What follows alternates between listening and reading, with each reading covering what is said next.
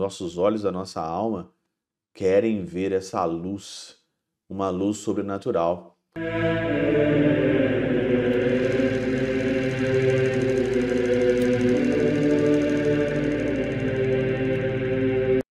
Em nome do Pai, do Filho e do Espírito Santo. Amém. Olá, meus queridos amigos, meus queridos irmãos, nos encontramos mais uma vez aqui no nosso Teose, Viva de Coriés, o Percor Maria, nesse dia 20 de novembro de 2023, nós estamos na 33ª semana do nosso tempo comum. Segunda-feira é o dia sempre de eu agradecer. Muito obrigado por todas as pessoas que contribuem com o Teose, todas as pessoas que ajudam, que fazem a sua doação, que é muito importante para nós para continuar nossa missão, continuar nossa equipe, continuar as pessoas trabalhando, editando os nossos vídeos, postando as nossas coisas para evangelizar. Tudo isso aqui para evangelizar, para as pessoas serem melhores em Deus e para as pessoas alcançarem o céu. Não é para enriquecer, não é para ter dinheiro, não é para nada disso, né? É simplesmente para ajudar a fazer o reino de Deus acontecer nas almas, na sociedade que esse reino do coração de Jesus venha através do Teoses e faça no coração das pessoas uma morada, uma morada eterna. Esse é o objetivo do Teose e de todo mundo que trabalha aqui nessa evangelização, nessa empreitada da eternidade e do céu. Então, por isso, meu muito obrigado a você que ajuda a gente. O evangelho de hoje ele é de Lucas capítulo 18, versículos de 35 a 43, se eu não me engano, exatamente. E é o evangelho daquele cego de Jericó. Cego que encontrou Jesus na beira do caminho, Jesus Nazareno que passava, Jesus, filho de Davi, tem piedade de mim.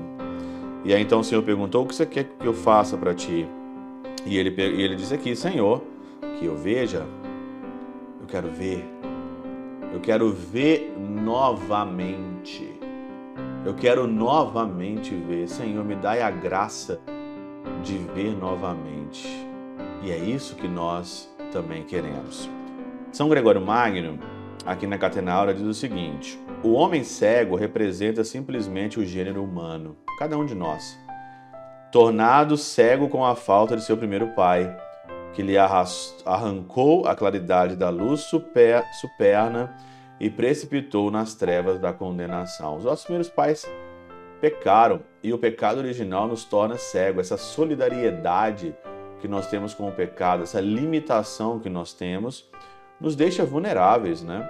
Cegos. A gente não consegue enxergar as coisas como deveria ser enxergada. Jericó significa lua, astro cuja minguar porque passa mensalmente, se presta a representar os vícios próprios da nossa condição humana. Jacó representa aqui os vícios da nossa condição humana. E só quando o nosso Criador se aproxima de Jericó que o cego redobra a luz. Porque a humanidade recobrou a luz perdida quando a própria divindade revestiu-se das fraquezas da nossa carne. Nós estamos aproximando do Natal. Né? Nós estamos aproximando do Advento. O Verbo encarnado de Deus trouxe para nós a vida, trouxe para nós a luz. Nós que estávamos cegos, a nossa humanidade que estava na sombra das trevas, voltou de novo a enxergar por causa da encarnação do Verbo. E olha que é super interessante que ele, assumindo a nossa fraqueza, ele nos fez mais fortes. Se contenta-se com crer no Redentor que diz: Eu sou o caminho. Então, está como que sentado à beira da estrada.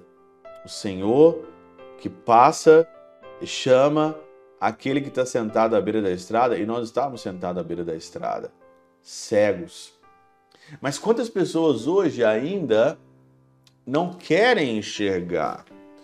Quantas pessoas hoje não querem, querem ficar ainda presas, cegas, num mundo aonde que vende aparentemente uma luz artificial para nós, mas não é a luz que mantém. Essa luz artificial, ela não satisfaz.